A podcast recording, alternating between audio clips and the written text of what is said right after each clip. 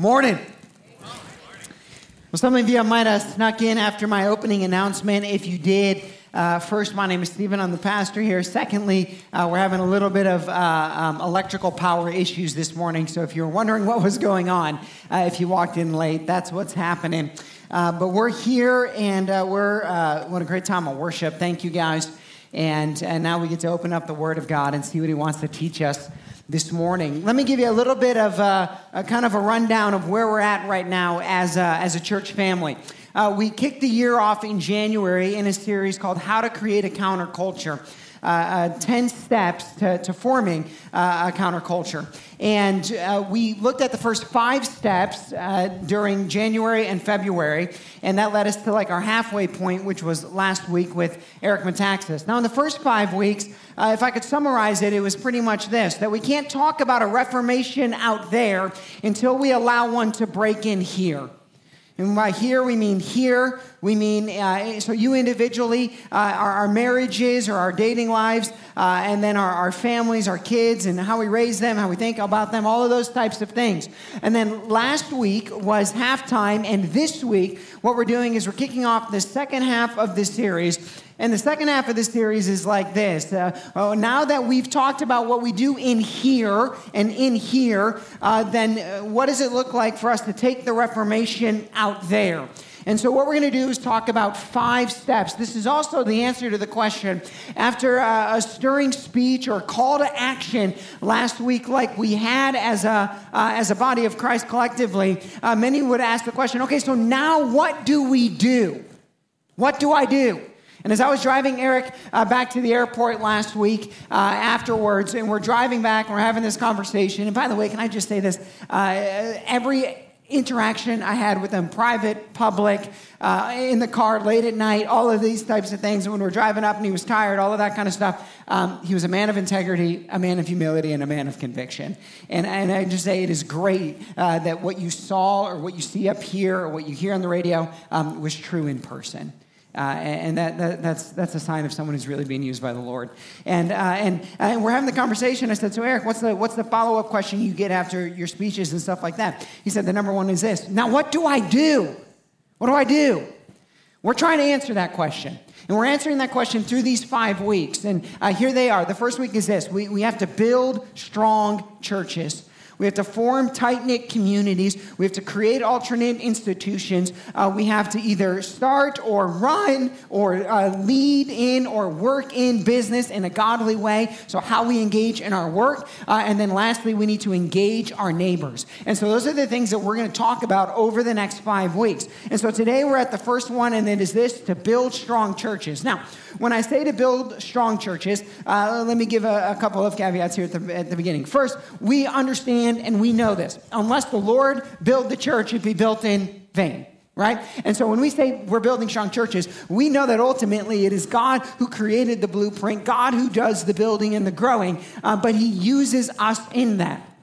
God told Noah to build an ark, but he still made Noah actually build the ark, right? Even though he gave him the blueprint and the resources and everything else. And so uh, we do, uh, we, we, we say build strong churches with that understanding, okay? Uh, secondly, I am talking about in the plural right now. Uh, and so ultimately, we can't change everybody else. Uh, and uh, so we have to just start with us. Maybe you live somewhere else, or you're gonna, uh, or God is gonna call you somewhere else at some future time, something like that. Whatever that might be, let us all own that what our world needs, what our culture needs, what our society needs right now is strong churches. In fact, I'll say this.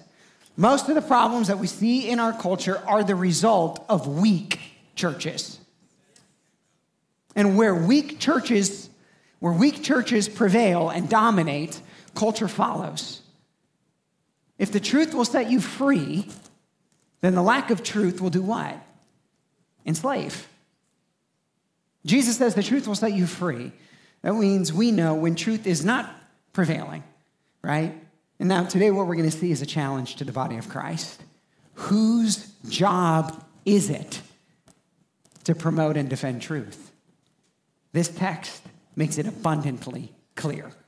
And so, one of the things this is going to do this morning is it's going to clear up some confusion on the purpose of the church, on what its greatest call is. It says it right in the text. And so this morning, uh, as we kick this off, uh, we're going to ask and answer four questions. Uh, question number one is this Are strong churches needed right now? Question number two, What is a strong church? Question number three, What does a strong church do? And question number four, Who is a strong church built on?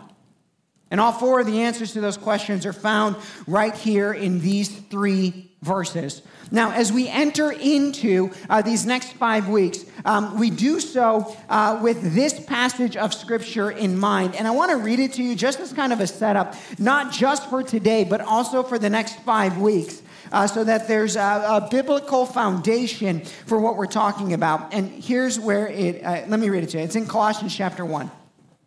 He is the image of the invisible God, the firstborn of all creation. We're talking about Jesus here. For by him, Jesus, all things were created in heaven and on earth, visible and invisible, whether thrones or dominions or rulers or authorities, all things, all things, all things that we're going to talk about over the next five weeks, all things were created through Jesus and for Jesus. And he, Jesus, is before all things, and in him, Jesus, all things hold together. And he, Jesus, is the head of the body, the church. He, Jesus, is the beginning, the firstborn from the dead, that in everything he might be preeminent. He might be preeminent. It was funny. Uh, somebody in one of our most recent, these are getting more and more recent. It's kind of fun. In our most recent one star review on Google, okay? We could really have like a weekly recap at this point, okay? Uh, it said in there something to this effect. He actually believes that Jesus is supposed to be above all things. Yes, I do. Unashamedly, I believe that Jesus is supposed to be the head of all things. And guess what? I'm not the only one who believes it. So did Paul. And that's why he wrote it in the book. That's why the Holy Spirit told him to write it in the book. For in Jesus, all the fullness of God was pleased to dwell, and through him to reconcile to himself all things. All things. Whether on earth or in heaven, making peace by the blood of his cross. Amen? What's the point?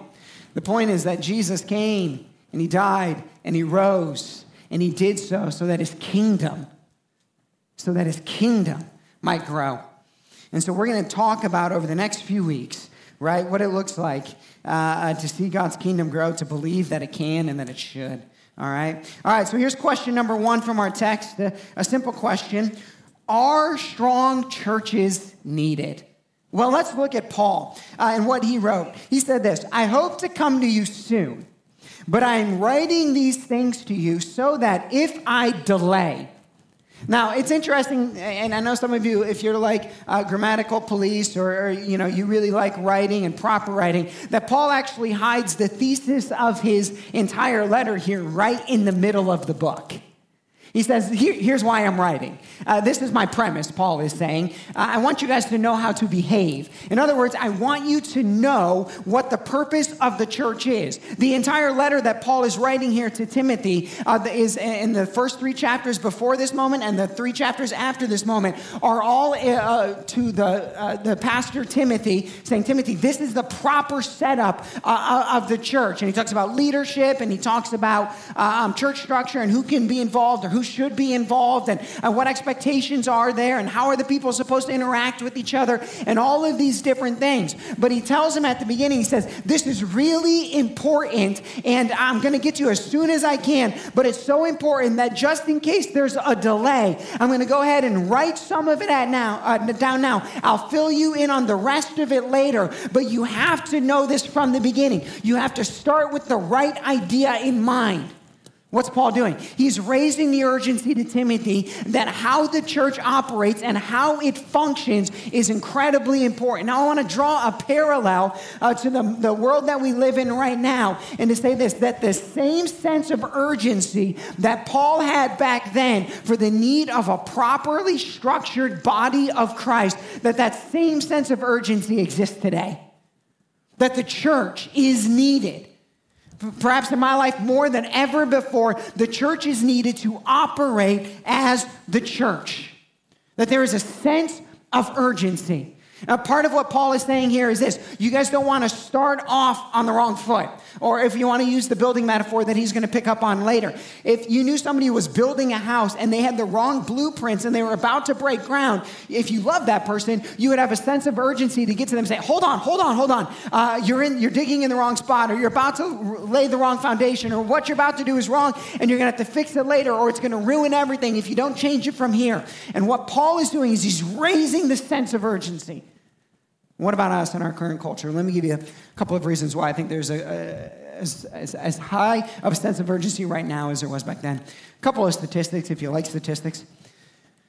It is uh, well um, thought of now after we've been studying for the last three or four years or so uh, since the, the shutdowns uh, that church attendance across the nation has, shut down, has, has lowered 20%. So, one out of five people who were attending church uh, pre uh, shutdown are no longer attending. Now, that's a startling statistic, okay? Let me give you one that I think is actually even more startling, and I think the parable of the sower actually affirms this, uh, and, and, it's this, uh, or the parable of the seed, uh, is this that one out of six people who professed faith in Christ, evangelical born again faith in Christ, pre the shutdown, uh, one out of six no longer do. One out of six in three years. And you say, well, how could that be possible? Well, I mean, again, there are parables that help us understand this type of thing. That, uh, that, that the, the worries of this world or the defeat of the enemy has come in, right, and has tried to strip faith out of people. The need for the church is high. It's high. There's a sense, and there should be, my friends, a sense of urgency that's from a more of an individual perspective, but let's look at it from a cultural perspective. If, if you follow culture at all or you read the news at all, uh, one of the disturbing things you're, you're seeing lately uh, comes, I mean, we're seeing a lot of disturbing things, let's be honest. But one of the disturbing things uh, is news that we hear from the nation of Canada, where, where it seems like religious freedom is almost dead in Canada. And, and, and, and, even if you're not a Christian, by the way, that should concern you because historically speaking, where religious freedom goes to die, uh, what follows after that is intellectual freedom. What follows after that is economic freedom. And what follows after that is political freedom. That there, there, there's, a, there's a build up or a build down in this case. And we're seeing this uh, being destroyed. And, and where religious uh, freedom begins to die, uh, totalitarianism follows, and the evils and the despairs that come from it. Uh, and so that's why, by the way, you're seeing this across our nation that there are people who are not even followers of Christ right, that are standing up and are speaking boldly for the need of truth. And some of them, they're even speaking out of the Bible, even though they don't believe in Jesus. And you know why they're doing that? Because they know, uh, and they're smart enough to realize uh, that the culture that they live in is built on a foundation of truth. And even if they don't adhere to all of it, if you remove this truth, the culture will fall in its entirety. And so this is why you are seeing the rise of uh, the, the, labeled conservative intellectuals who are saying, hold on, even if you don't believe in Jesus, like just kind of like adhere to this, otherwise we're all done. Oh, and so the need for the church is urgent and great. We've answered the first question. Question two Okay, so what then is a strong church? And look how much heat Paul packs in these couple of verses. He says, I hope to come to you soon, but I'm writing these things to you so that if I delay, what? You may know how one ought to behave in the household of God. Here's the first thing a strong church has people who know how to behave in it couple of years ago, and by a couple of years ago, I mean 30 years ago, okay? So it was about 30 years ago. Uh, my family, when I say my family, I mean I was the kid, not the parent. Uh, my family, we went to, to Washington, D.C., and uh, we were in the, uh, the Capitol building, and uh, there was a little session of going on. There were some congressmen down on the floor. We were in the upper part of it, and I was in one row, and my brother was in the bottom row, or no, a row below me, and I wanted to be on his row, and so I hopped over the seat and, uh, and got down to my brother. And as soon as I did, like five guards came from nowhere and went, and they were like, son, that's not how you behave in the Capitol. And I said, why don't you tell those clowns down on the floor how to behave in the Capitol, right? Now, I was kidding. I didn't say that. I was seven, okay? All right. That's what I'd say today. Now, um, he said, that's not how you behave in here. It's not how you behave in here. And uh, it, it's uh, the church, the strong church, a strong church knows what it is and how we are supposed to behave in the church of God. Now, when I say this, what I'm not talking about is, oh, this is what you can't say, and this is what you can't say, and this is how you have to dress, and this is how uh, this is, uh, you can't wear these things, and all of those kind of things. Um, it's kind of funny, I didn't plan this, but even our bass player today came up to me and he's like, Can I wear my biker vest when I'm playing on stage? And I said, Absolutely, Jim, you can wear your biker vest. He said, I forgot my hat. I said, That's fine, wear it next time, right? That's not what I mean. I mean, we've got to know how to behave. And what does it mean to behave? We talked about it in the first half of this series. It means to live a godly life, to pursue holiness. It means to have this never stop learning mentality. I want to grow and I want to grow and I want to learn and I want to learn. Uh, it means to pray that the Lord would strip us both of our desire for sin and our propensity toward spiritual pride. That we would uh, have a grace and a love for one another. That we would understand the nature of the familial relationship that I'll get into here in a second, that is the church. But beyond it, it says that we would know how to behave. And uh, one of the things we used to say around here a lot is this that church is not a social club. It's not a social club. We're not here to network for our business. We're, uh, we're not here, uh, and, and, the church and the scriptures specifically talk about showing partiality, right? Elevating certain people uh, because of money or because of influence or because of any of the other worldly uh, uh, things that we typically elevate in. As, as, I've said it before, part of being a part of the church should uh, put you into a level of community and connection with people that outside of the church you probably never would. That you'd look and go, man, I can't believe I'm friends with him or her. And you say, ah, what, what's going on there? Oh, it's, it's the gospel and the Spirit has united me in a way that nothing else could. Church is not a social club. Another thing that, that we learn in here is, is strong churches, we, we know how to behave in that way. But the thing he, he tells us next is this that you may know how one ought to behave in what? In the household of God in the household of God. Now, he uses this term, and there's two things in this little phrase, the household of God. Uh, the, the first thing is this that when a church gathers, they should gather under the understanding that they're gathering in a household. A household. First, whose house? God's house. And we say it around here that this is God's church. That it's not, it's not mine, it's not the elders, it's not a small group of people's, uh, it's not the staff's, it's His. It's God's church. We have it on t shirts. You can get them online, right? Uh, you're going to see it all over the place. Like, this is God's church, it's His. And when we gather, we gather under His name and under His authority. Now, I'm not saying there's not structures and decision matrix and all these types of things. The rest of the letter lays all of that out. But ultimately, we always have to gather under the idea that it is His, that it is God's church. And strong churches recognize who's really in charge Him. Him. But in that, we also understand this that, uh, that, that church is a family. Uh, families meet in houses. And that's why even uh, today, when there's these ideas that like churches shouldn't have buildings, and every once in a while this comes up, uh, you, you ask people who get into those situations, right? And they say churches shouldn't have buildings, they shouldn't have buildings, and, uh, and they should meet in houses. And, uh, and really, the proper way to look at the church building is just uh, the, the, the family got so big that we needed a bigger house. Houses. Families have houses. And so, so we have a house, and it's this. And, and now it's God's house, and it's His family, but it reminds us that when we meet, that we are to meet as a family. And uh, when you think of a church as a, a business, right, uh, as compared to a family, then you would operate much differently. This is why, even as a church, if you're new around here, we have something called our family fund where we set aside 10% of every penny uh, uh, that comes in, and we put it in a different way to take care of the needs within our church family. Why? Because we're a family. That's how church is supposed to operate. That's how strong churches are supposed to operate, okay? And so I don't know, maybe we need to come up with like a secret handshake or something so that when we see each other out in public, we can like flash the redemption R or something like that, right? So we know, like, ah, you're, you're part of the family. You're part of the family. Church is a family. And so then, what does that mean? Uh, it means that when we show up like a good family, right? When we show up here on Sunday, there should be a sense of peace. There should be a sense of encouragement and grace.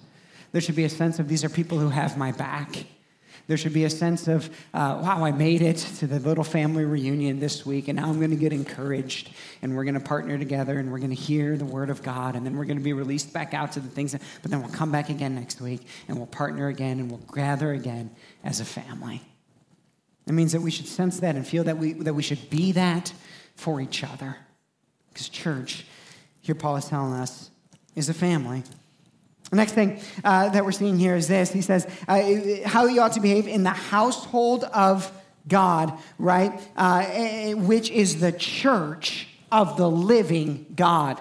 Now, here's when he actually gets to the word church. He was kind of describing it beforehand, but now he gets to the, the actual word, which is the church. Now, this word church uh, is a word, uh, ecclesia, and the, the word itself used for church teaches us something about the very nature of what church is supposed to be. Uh, in this idea, when we understand that strong churches understand themselves as an ecclesia, I would compare or contrast that most to uh, as an ecclesia, not a building. It's not bad to have a building. I just explained that. Families have houses. We have a house. But we still need to understand the nature of the church as an ecclesia and not as a building. In order to do that, we need to understand the original term to a, a little bit of a degree, ecclesia. The word ecclesia uh, was uh, a word that the Greeks used, and it def- uh, described a group of people who would get together, and this is how uh, it would kind of function that there would be the entire city, uh, right? So a particular city state. And what they would do is they would have an ecclesia, which was a high honor to be a, a part of. And the group that was pulled to be in the ecclesia would uh, depart for a moment from the city state. And they would go out to a separate place and have what was like a sacred assembly. And there they would have conversation, right? And they would uh, make decisions and discuss policy and what is the structure going to look like of our city state uh, and what are the problems in it and what needs needs to need to be addressed dressed, uh, and they would get, and it was a high honor to, to be called into the ecclesia. And, and then you would have their, they would have their conversations in the ecclesia. And then after that, when the decisions were made, they would come back and they would reabsorb themselves into the city state, knowing what decisions had been made. And those decisions then would be implemented so that the city state itself was now changed. You tracking with me? Now, Eric was hitting this a little bit last week. Because what Eric was describing to us last week is this current bad idea in the church uh, that it, we are like an ecclesia that just gets pulled out and then just stays here, talks about whatever we want to talk about, and then goes back and slips into society like we never met. That's not the strong church, that's the weak church. See, the very nature of the word ecclesia was this idea that what happens is there's a sacred assembly or a gathering, and it is sacred not because we are special, unique, or amazing. It is sacred because the presence of the living God is there. The presence of the living God is there. And, uh, and we're, we're, we're pulled out. And you say, oh, how are we pulled out? We are pulled out because we have, uh, because we have been redeemed by Christ, because the gospel has changed us. And what the ecclesia is, was everyone who has been pulled uh, or changed by Christ has now been pulled out of the world in a sense right? Been pulled out of the, uh, uh the economy of the world or the, uh, uh, uh, the rule of the world and has been pulled out to gather together in the assembly of the saints to now hear from the Lord through the teaching of the word, through prayer, right? Through worship, to hear and to be gathered there when they're there. How are they supposed to operate? As a family, okay? And so they're supposed to operate like that. They're supposed to hear the word of God. The gospel is supposed to change them. They're supposed to pray to the God of the universe, right, for his will to be done. And then they're supposed to dis- uh, depart the assembly and make their way back into the culture, understanding the decisions or the prayers or the things that have happened over there to now come over here and, in fact, in all of the right ways, the culture. Does that make sense? This is what the word means. And so, the very idea of the church as something that you just go to and, uh, and huddle in, and then what happens in there is supposed to just stay in there and not affect out there, is contrary to the very nature of the word that God selected to describe his movement. It's all wrapped up in the word itself. And so, strong churches Know that they are an ecclesia, they are a sacred gathering, sacred because the Holy Spirit indwelt, that are supposed to meet under the headship of Christ with a familial type spirit to be changed by the gospel and to re enter for the lordship of Christ. That's strong churches. And strong churches, my friends, are needed. So that's what the strong church is. Question two. On to question three. What is question three? Question three is this Well, what does a strong church do? Don't you love it when Paul just lays things out so clearly for us? He says, This is the church of the living God. What does a strong church do? It is a pillar and a buttress of the truth. A pillar and a buttress of the truth. What does that mean? Well, it means that the church is uniquely called and the only entity created to promote and to defend the truth. That's what the church's purpose statement is. So, why does the church exist? To promote and to defend the truth. What truth? Well, first, the truth that Jesus Christ is the way, the truth, and the life. That he is the only way to the Father. That truth. Okay, but not just that truth, the entirety of the truth of Scripture, the Word of God, because all of it is inspired and inerrant. All of it. And so the church's very purpose is to promote and to defend the truth. And so, where an entity or an organization or something no longer promotes or defends the truth, you either have a revelation moment where God says, I'll just take out the candle, right? Uh, uh, uh, uh I'll burn it up, right? Or you have, uh, you have a moment where that, that thing is no longer operating within its purpose, then it ceases to be that thing anymore. How do you know then? That a church is operating in its function that it was created to because it is promoting and defending truth. What truth? The truth that the enemy is most attacking in that current moment. Because that's what courage is. It is not courageous to promote and defend truth that nobody's questioning. It is very courageous and the call of the church to promote and defend truth that the enemy is trying to destroy or diminish in the current season. So, how do we do it? Well, first, the church is called to promote truth, and so we, we have to do that through the preaching of the Word of God, right? And by believing the Bible. If you're new around here, we have seven values. Value number four uh, is it's sad that it actually made our value statement. And here's what I mean by that. Value number four is we believe the Bible. And we shouldn't have to say that. Like, we're church, you're supposed to believe the Bible. But we did that just to make it clear to people. We believe the Bible. We believe all of it. We believe it from the first page to the last page, every part of it. And so it's the church's job to promote the truth of God's word through the preaching of the word and through, uh, and through holding to and adhering to the fullness of the truth of God's word. That's the first thing that the church is supposed to do promote the truth. But here's the second thing. And I believe it is this second thing uh, that, that we are uh, uniquely wired, we, uh, I mean, the church of today, uh, uh, uniquely wired and called to do, and that is this to defend the truth. There are seasons in time where it is the promotion, right, uh, that God moves in. Okay, and he moves through both of these, right? but in particular seasons in history where the defense of truth kind of comes to the forefront. And we're in that right now.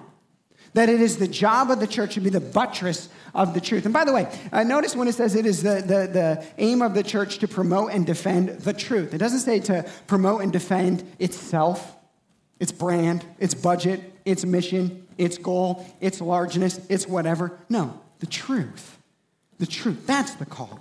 And so we're supposed to defend the truth. What are we supposed to defend the truth?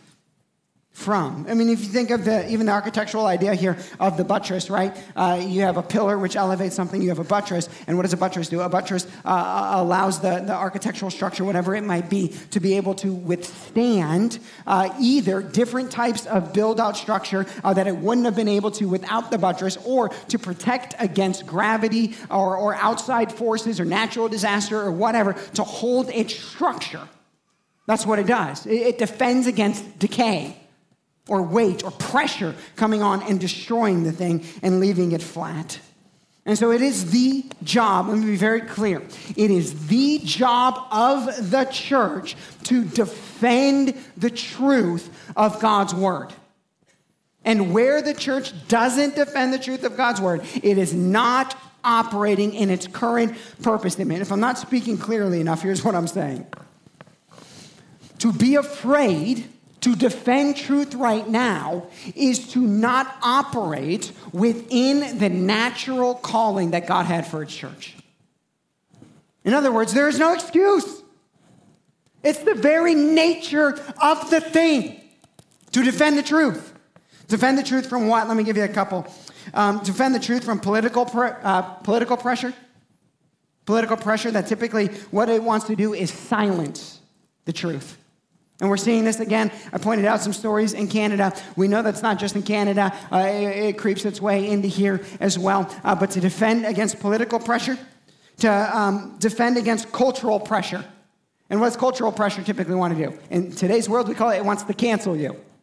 And so to defend truth against that, maybe some of you saw the very disturbing news story that was uh, coming across uh, over the last week about the Arizona School Board.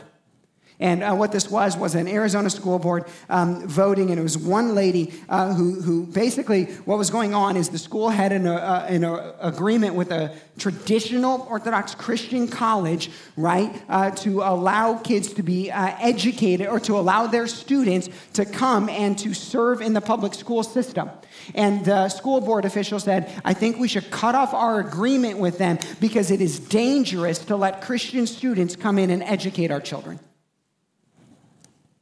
Okay. If anyone's out there and they're like, Stephen, I don't know why we keep talking about this stuff. Wake up. Okay? Wake up. And we can pretend like it's not getting worse. And you say, well, when do you stop? When the tide is turned. That's when. When the tide is turned. And will it turn? We are believing that it will. Okay? But you can't just stop in the middle of a fight. You have to keep going. Number three, personal pressure. That typically what it wants to do is crucify you. Personal pressure. And personal pressure uh, then comes in and it comes in in many forms, okay? Uh, you know, right now I already mentioned it earlier. The, the, the funniest type of personal pressure is all of the nice one star Google reviews. But here's the good news about our one star Google reviews they are like putting gas in my tank, okay? You just keep filling them out and I'm just gonna keep getting more fired up, okay? So, in that regard, you know, whatever. But there's this, the, these personal pressures, and the personal pressures, they can come from inside the church or outside of the church. And, and, and, the personal pressures are just, well, you know, maybe it's not that big of a deal. Maybe, maybe you should tone down your language a little bit. I, get, I hear that one all the time. Maybe you should tone down your language a little bit, Stephen, right? Or, or, or, you know, uh, maybe we should just go on and, and do something else right now and just like, you know, I bet the world will just fix itself. Yeah, a lot of history on that one. Yeah, let's do that. Number four, theological pressure that wants to change you. And theological pressure, then, again, it comes from inside the church. It comes from uh, mostly inside the church, Ho- hopefully not inside our church, but inside the larger church, uh, where, and you'll see this already. You've probably seen the disturbing videos of people who were leaders in the church 10 to 15 years ago, um, and, and, and some of the views and perspectives that they are now trying to teach. And I said in the conferences 10 years ago that they were leading, okay? And by the way, uh, I was having this conversation with Eric. I said, Eric, when these two men were the ones who were leading the church nationwide 10 to 15 years ago, it's no question why we're where we're at today. From the source, right? From the source. And so theological pressure comes in, or doctrinal pressure comes in, and it typically comes in from high places within the church, people who have influence, who want to change what has always been understood as the truth of Scripture. And so, you know, in many regards, all we can do is stand for truth. You can also just stop buying their books, right? That's another idea. But to hold the line on what is true, that is the church's job. Okay, by the way, remember what I'm talking about here. This is not like the church that is being awesome. This is just the church that is doing its core function promoting and defending the truth. That's its job, according to this text. Here's the last one the last pressure is atrophy. And what that does is it wants to just make you useless or tired. And you know, isn't it? A lot of you, you've been very kind. You said like, "Hey, how you doing?" You know, after last week, and asking me or staff or just people in general, because there was a build up and all of this kind of stuff, and there's like this emotional. Whew, and I'll be honest with you, um, I, I, walked in this morning, and and this is rare. I was like, I don't know, I don't even feel like preaching right?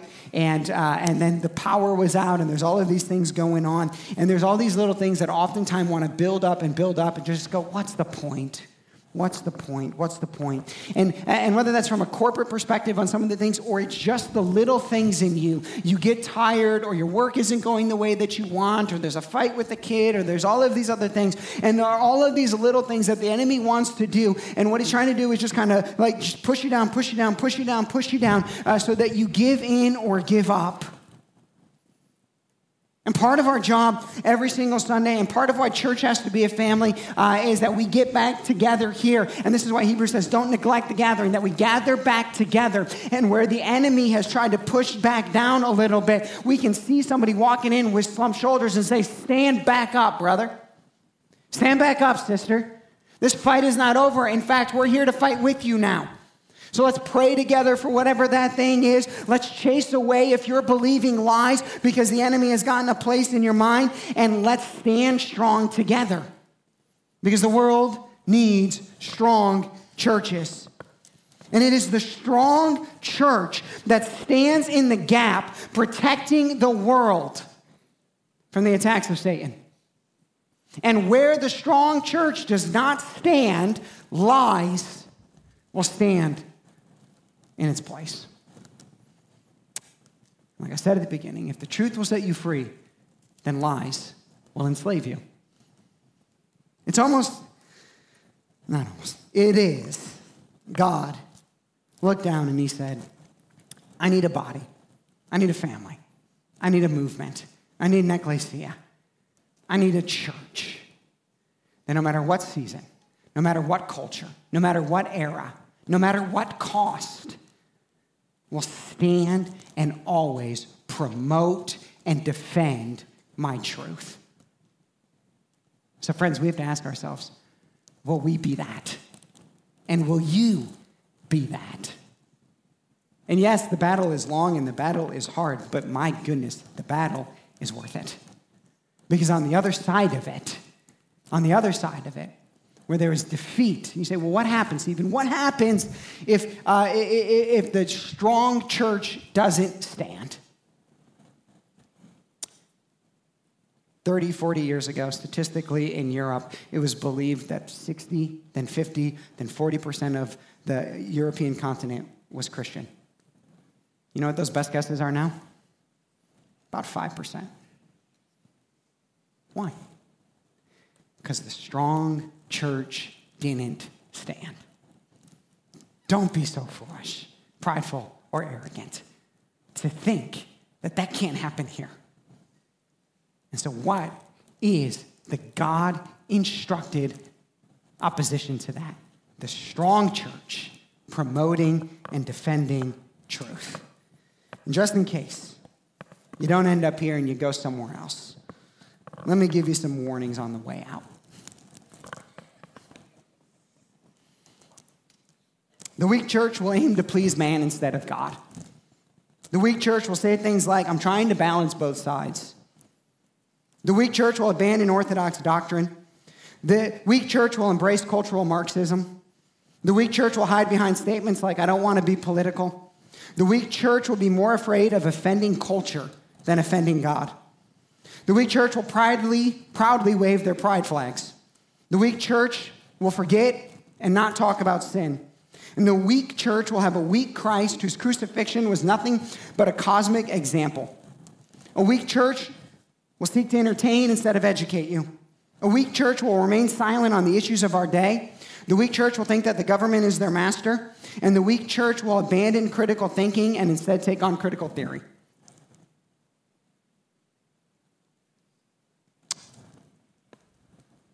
Paul says, You are the church of the living God. The living God.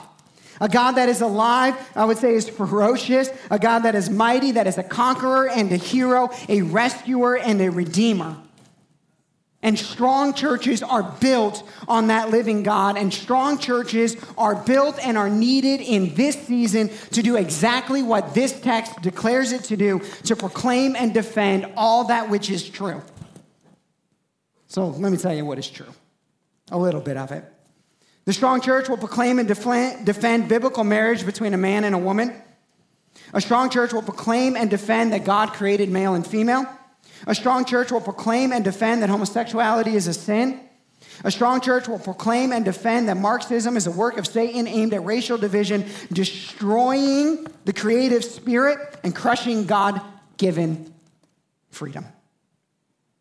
Strong churches will proclaim and defend religious freedom in the public square, will proclaim and defend biblical justice and biblical perspective on race. Strong churches will proclaim and defend the inerrancy, inspiration, and relevance of Scripture. Because strong churches proclaim and defend that Jesus Christ is the way, the truth, and life. And that's how you'll know the difference. And it's pretty clear. Because lastly, lastly, Strong churches know who they're built on. And isn't it great how Paul ends this? Notice where he ends it. He says, Great indeed, we confess, is the mystery of godliness. In other words, even at the end of his discussion on the truth of Scripture uh, and the truth of the church and its need to be a pillar uh, and a defender, a promoter and a defender, he says this because the strong church knows who it's built on. And he says, Let me describe him to you. He was manifested in the flesh, he was vindicated by the Spirit, he was seen by the angels, he was proclaimed among the nations, he was believed on in the world, and he was taken up in glory. Jesus. Because ultimately, what strong churches know is this that they are built on Christ as the cornerstone and foundation. Christ and Christ alone. And so, strong churches do know something else that Christ is both full of truth and full of love. And so, strong churches can both unashamedly stand for truth and can sit down with those who must disagree with them. Strong churches can both preach the word to its fullest and should love most sacrificially. And strong churches are both fully aware of the damages of sin, but also of the transforming power of grace, and will offer it to all who would walk in its doors, or all who it would see as it leaves. That's the strong church, friend. And strong churches need strong followers of Christ. Strong churches are made up of followers of Christ who have committed in their way in your way to the very things that we've talked about this morning. This is exactly what our world needs. And we could talk about numbers two, three, four, and five in our series here, but it starts with this one. It starts with this one strong churches standing in the gap. So let's be one. Let's support others. Let's, in a loving way, challenge those who, have, who are not. Let's start ones that will, uh, that will do the same. Let's look around our country and pray for and bless those who are standing as well. And let's be the church that Jesus came to plant. Let's pray.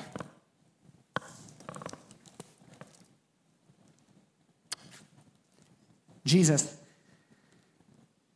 thank you that you are the ultimate pillar.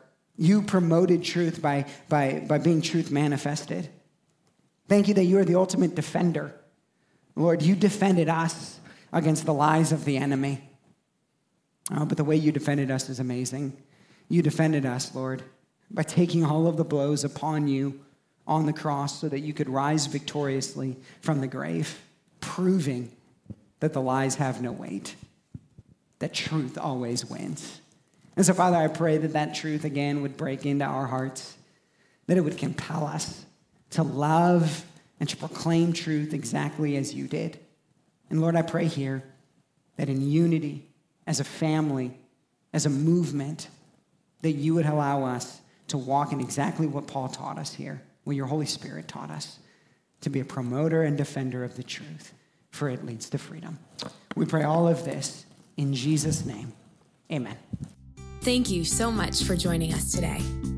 If you'd like to take a next step with Redemption Church, visit us online at experienceredemption.com slash connectcard. You can also give online to support the work of Redemption Church. To explore your giving options, visit experienceredemption.com slash give online. We hope that the message you heard today encouraged you. See you again soon.